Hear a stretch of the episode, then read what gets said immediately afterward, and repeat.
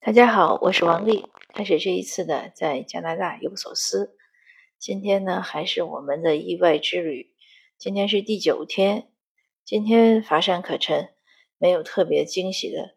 呃，先简简单的讲一下，今天呢一早呢是从高雄到花莲，坐火车呢要坐四个小时，所以我们也是很休闲，是早晨起的比较晚，起来呢吃了个早点，外面有小火锅。嗯，他台湾这边的火锅呢，他就是喜欢把什么东西都给你放一起，放好了，然后就一个锅你一顿，也比较简单。但是小孩还比较爱吃。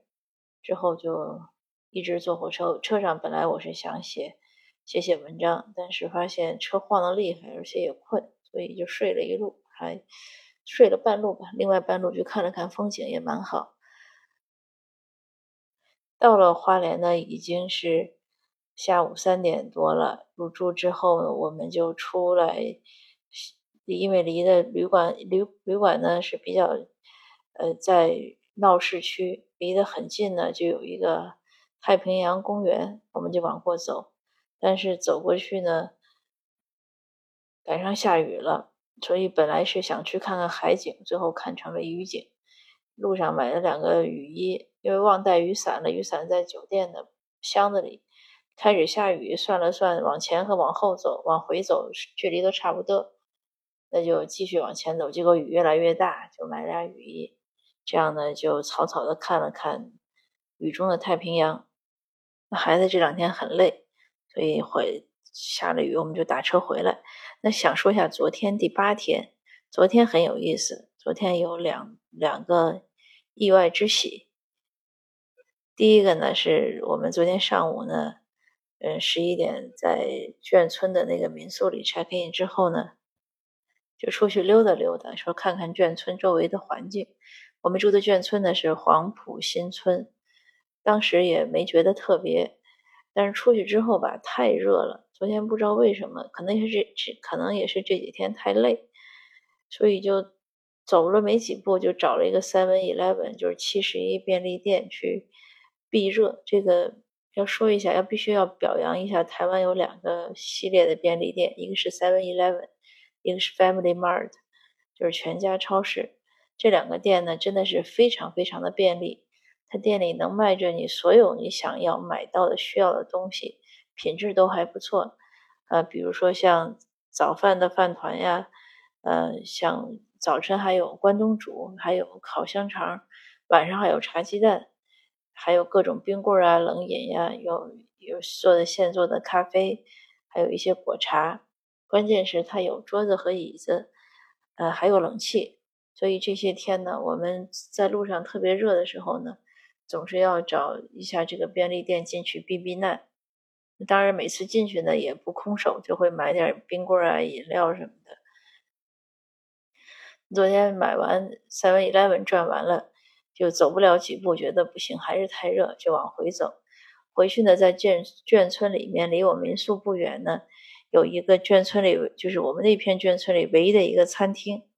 说这个餐厅其实很简单，就卖两样东西，一个是牛肉面，一个是炸酱面，还有点点小菜。我们进去呢，里面已经坐着一对顾客了，是一个大叔和一个大姐吧，或者是阿姨吧。因为女性的年龄不容易看出来。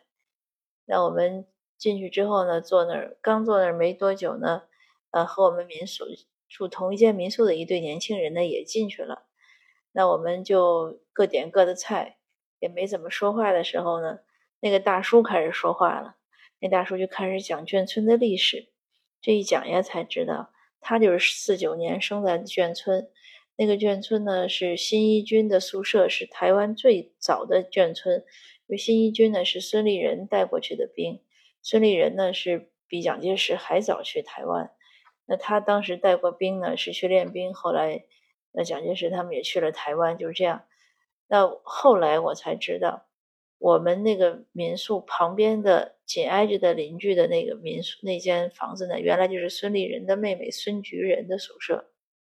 那那位大叔呢？因为非常熟悉，他就是在那儿长大的，他以前也在那儿做过导览，就是导游。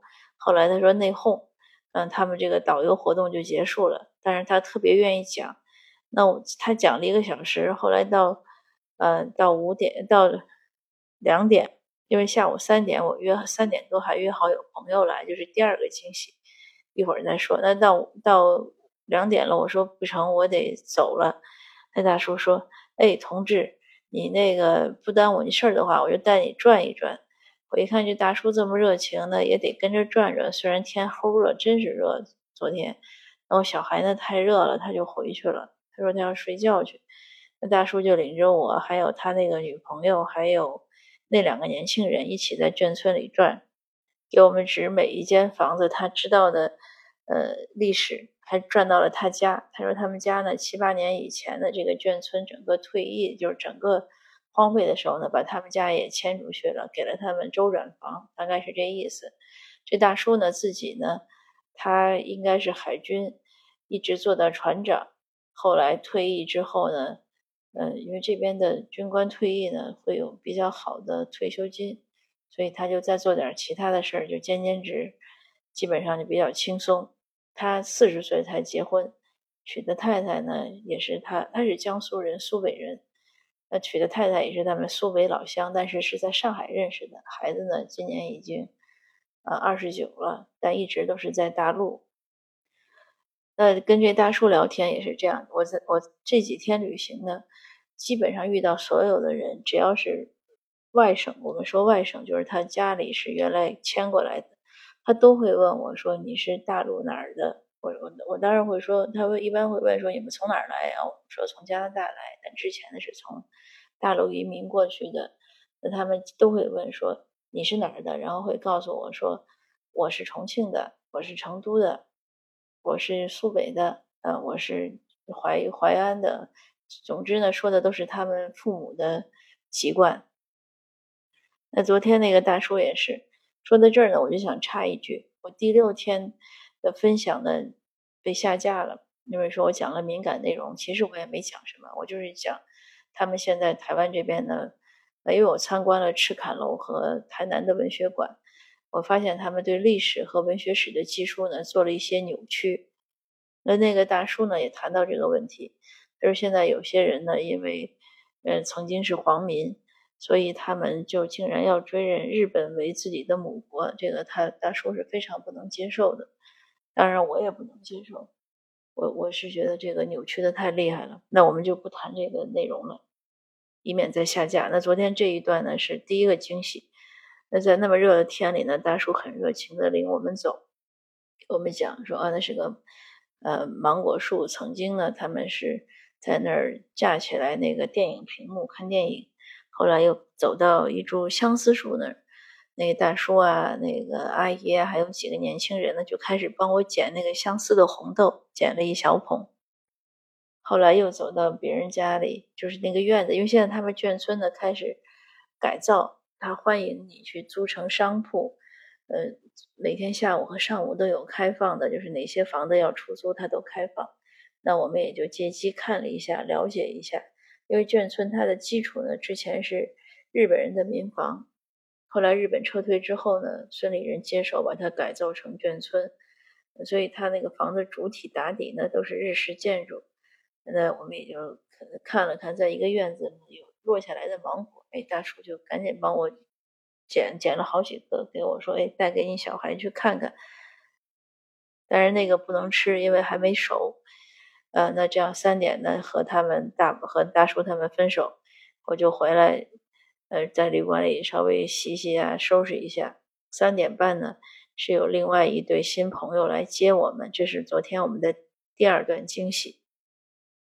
那这对新朋友呢，是前天，呃，因为也是台湾的一个一个网友这样接待我们，因为都是做文学的。那这位朋友呢，姓唐，那唐先生呢也赶来说，听说。呃，我是这样的一个一个状况，他也过来，我们一起聊了聊文学呀、历史呀一些看法，就喝了个咖啡，聊得很很草率。那唐先生知道我们昨天要住在凤山，他说：“哎，他们家呢就离我住的那个民宿黄埔新村非常近。他之前也是在眷村长大，当然不是在我们那个眷村。他自己呢也是军官退役之后呢，呃，又去做了很多事情，然后又去读书，读硕士，读博士，现在正在读博士。那他年龄呢是比我大，所以也很可敬。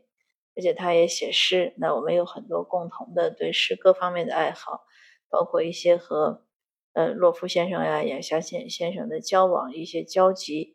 那这样呢，昨天唐先生呢就和他太太特意过来接我们，带我们去附近的小港。小港有一个村落呢，叫红毛村，最早是荷兰人来的时候在那边建的。那我们参观了那些民居，也看了看高雄港。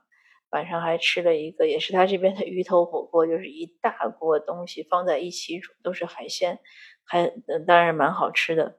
那和唐先生聊天的时候呢，唐先生也讲到同样的担忧，就是说对一些人的，呃，对文学史啊，对历史的特意扭曲，他也不能接受。他特别让我感动的是，他讲到他为什么去读文学的硕士和博士。因为他想在大学里教书，他为什么想在大学里教书呢？